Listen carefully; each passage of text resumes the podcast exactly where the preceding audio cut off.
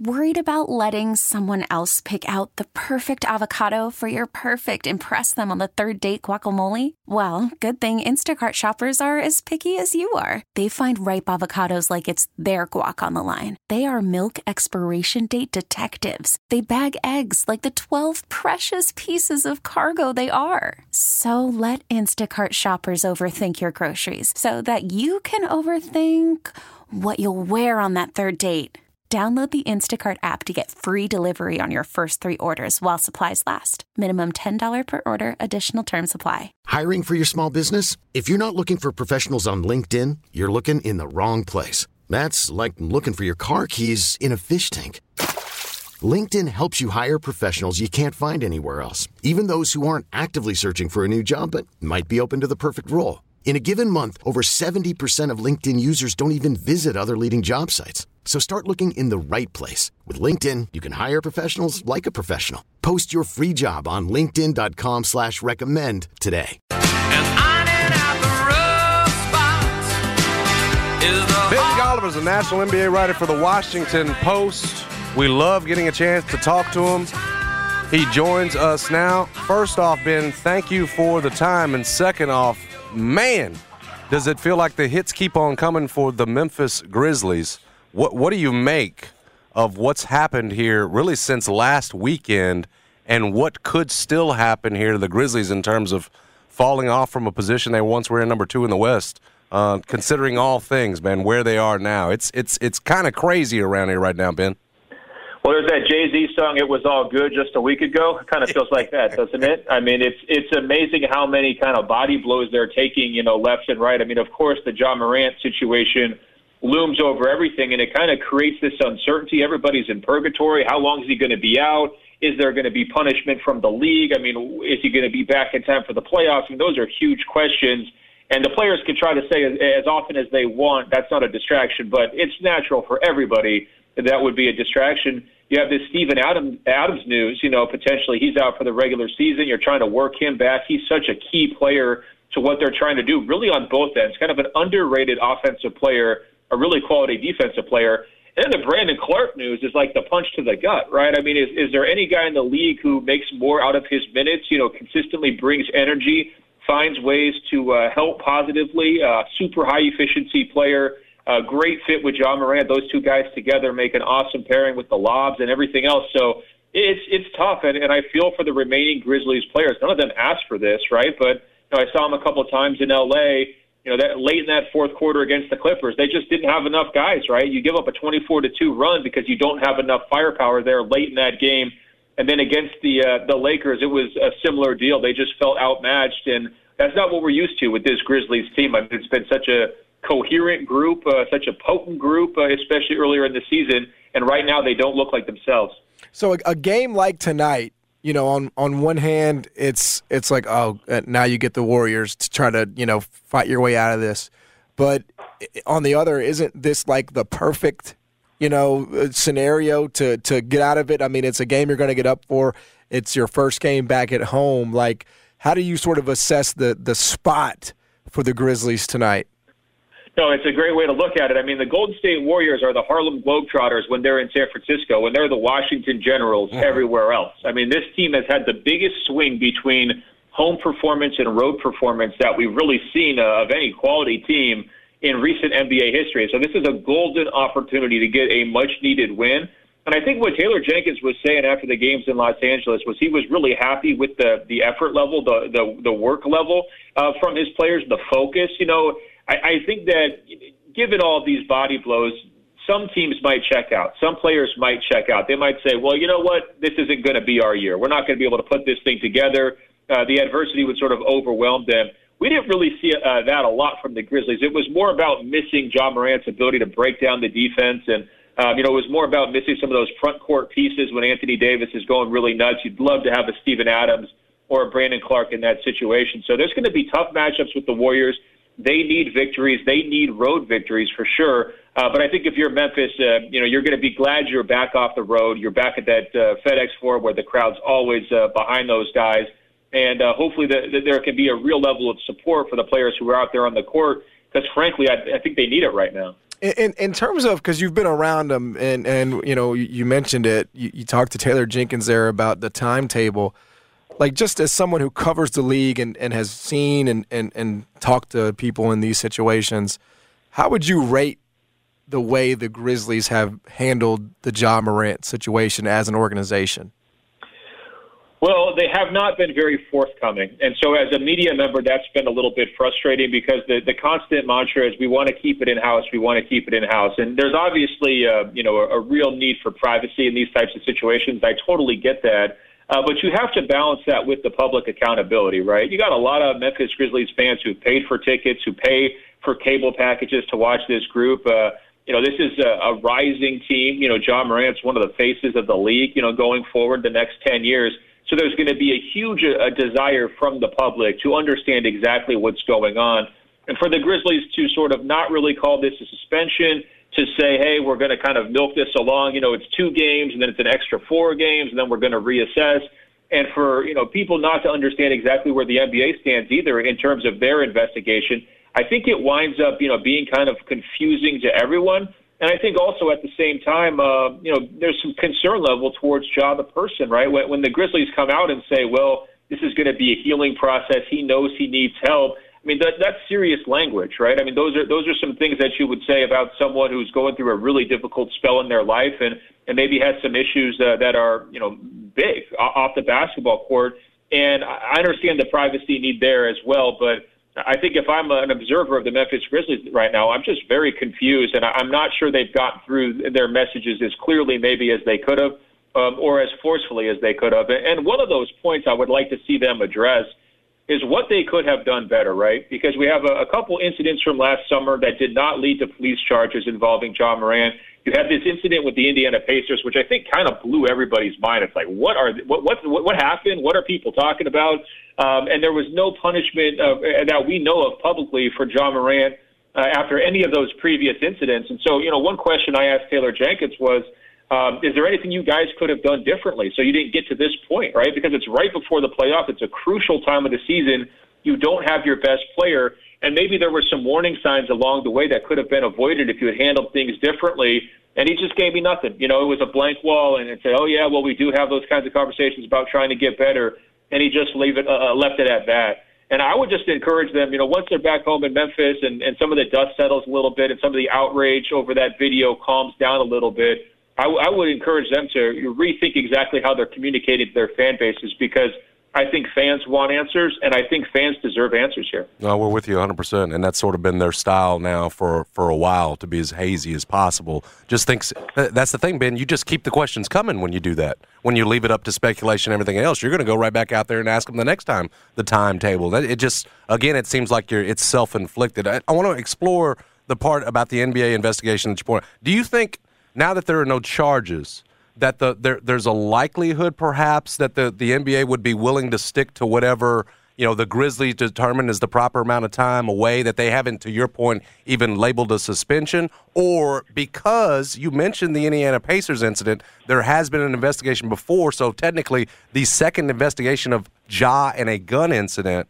do you think because of that they they may feel a need to to weigh in with additional when it comes to a, po- a possible suspension well, you know, the Grizzlies did say they fully co- uh, cooperated with the NBA's investigation. They said Ja Morant's been fully compliant, and that's an important detail. Um, you know, I, I think you can get yourself in real trouble with the investi- NBA if you're not participating in their investigation and, and giving the information over. So I think that's a, a good step.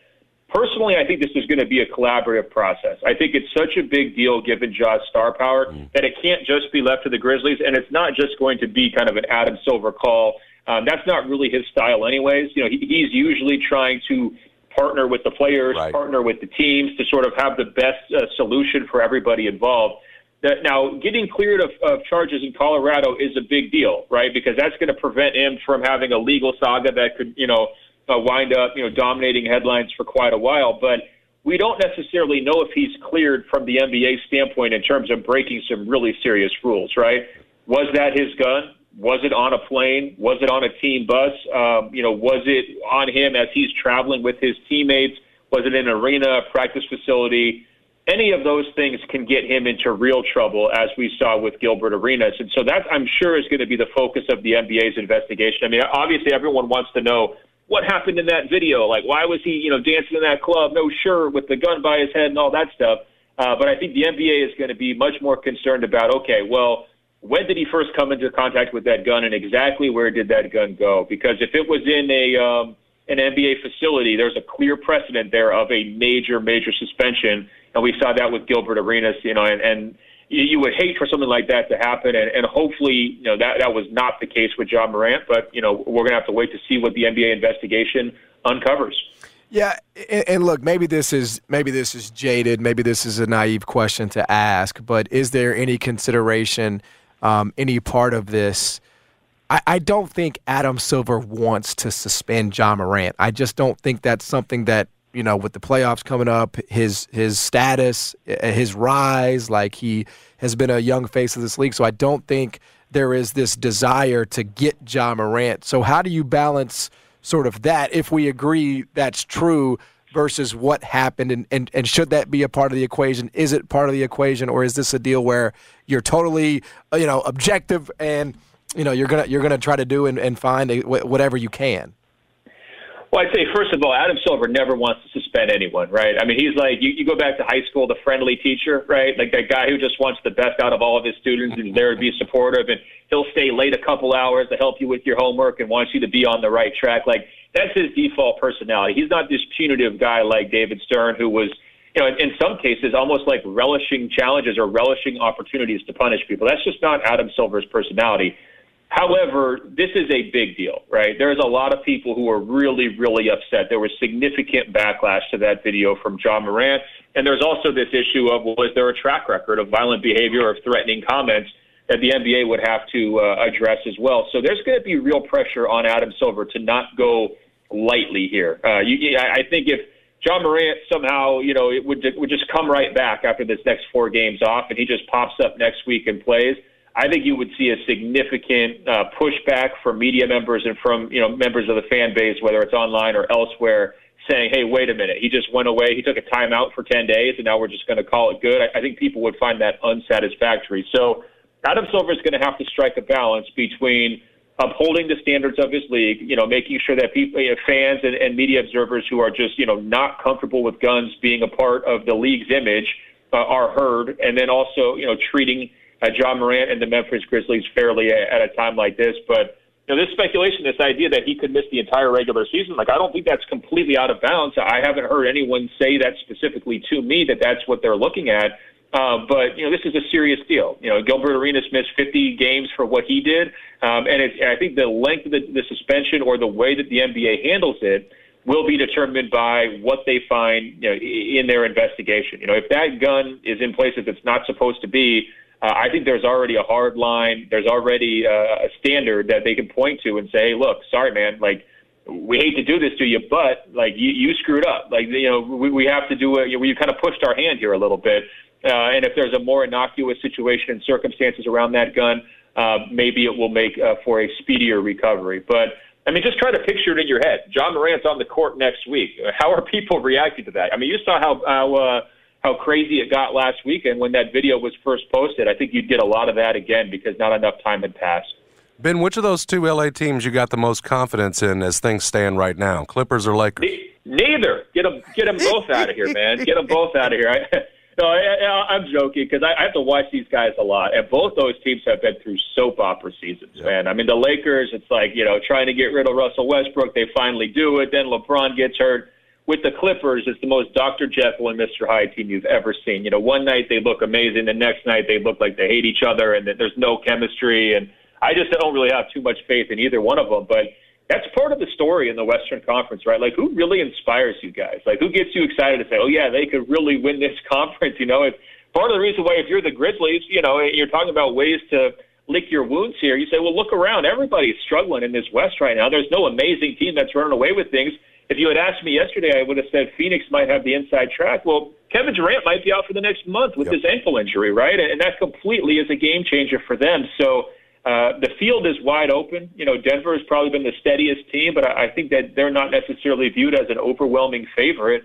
Uh, so it's it's just part of the deal here in the West, both in LA and for the entire conference. It's just like it's days of our lives. Every day the story changes. You just can't get your hands around these teams. We're talking to Ben Golliver, covers NBA for the Washington Post. Nice enough to join us here on the show. And because of all the things you just laid out, my default setting is until they prove to me they're not going to do it, I just assume the Warriors are going to come out of the West again. like I, I hear mean, you, man. Like I, and I, I know on the road, and though. I know their road. I know their road woes, but like my my my gut is like when it matters. If there's a team that can flip a switch and do it when it matters, it's that one. And I feel like they will. If they have everybody on the court, I feel like they will. Totally. Well, people are forgetting how long they haven't had Andrew Wiggins. I mean, he's such a stabilizing presence for them, and he's been out for personal reasons for a while. They're winning a lot of these road games that they've lost recently if they've got Wiggins on the court. He's their second best player right now, so let's not overlook that fact. I think to boost your argument, this team has won road games against every single playoff opponent it's faced, like going back to the start of their dynasty. You know, they yep. always win a road game every single series. They closed out the finals last year on the parquet floor uh, in Boston, right? So there's a lot of focus on, oh, they can't win on the road. Oh, a team like Denver's got this amazing road record, right? Well, it only takes one, right? You steal game one or two, boom, now you've got home court advantage, and they are so tough to beat yep. up there at Chase Center. Uh, I'm with you. Their, their starting five still amazing. Lots of questions with their bench. Who's going to step up? A lot of guys who, frankly, I just don't trust when I'm watching them. Or a guy like Kuminga just drives me crazy with some of his decision making and, and you know in big moments. And they're probably going to have to wean themselves off some of those younger guys as they get closer uh, to prime time in the playoffs. But this is what's so fascinating about the Warriors. If you told me they got bounced in round one and it was sort of like those Kobe, Dwight Howard Lakers teams that just kind of blew up at the end of their run and it was complete chaos, I would believe that. You know, you got uh, you had Draymond Green out here talking trash to everyone, punching a teammate to start the season. I mean, all this different stuff. I could see the dramatic uh, ending where it just all kind of goes kaboom and then uh, th- their roster splinters a little bit this summer. But I could also see them going back to back, like you've described, where it's just like that veteran savvy.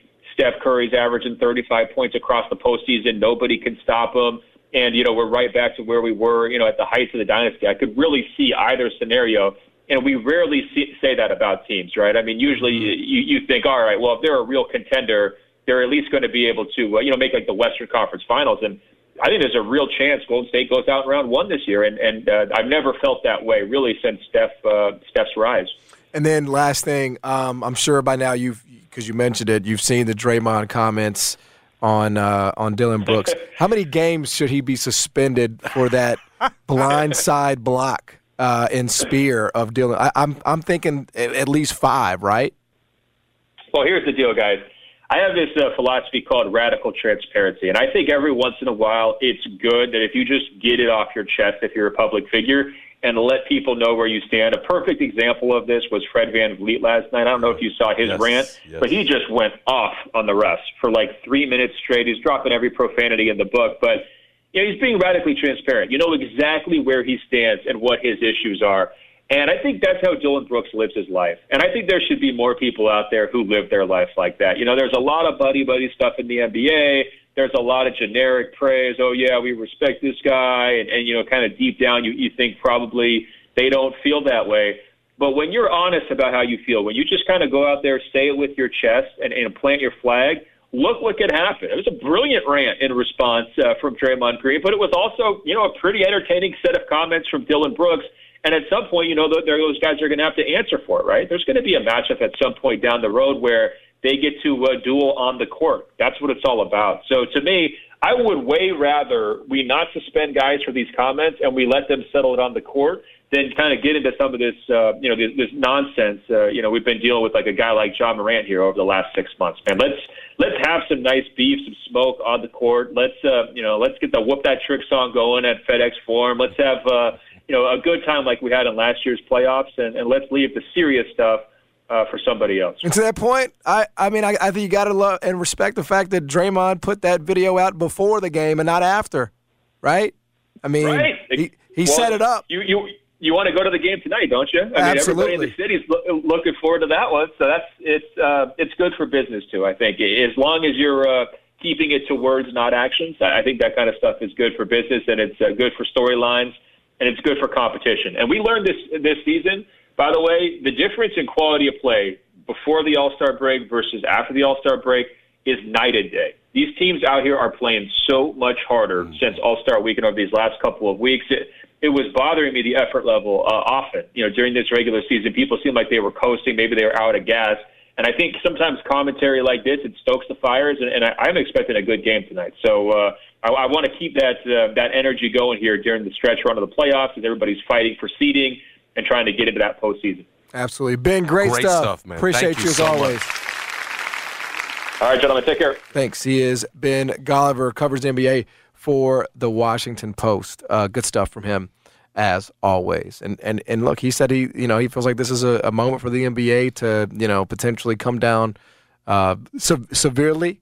We'll see what they find, what they know, if they you know. They said too that Silver doesn't, you know, doesn't typically like to do that. Right. So.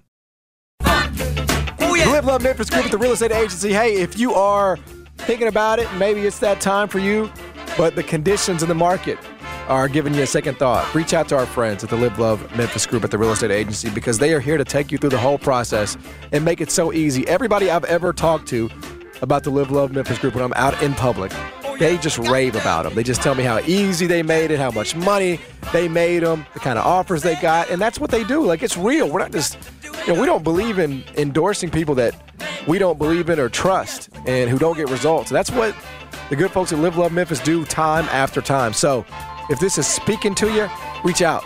Sold at livelovememphis.com. Yeah, in this case, got personal experience with him. Jennifer says she's asked a lot. Did you really sell Jason Smith's home? Yes. Not telling you a lie.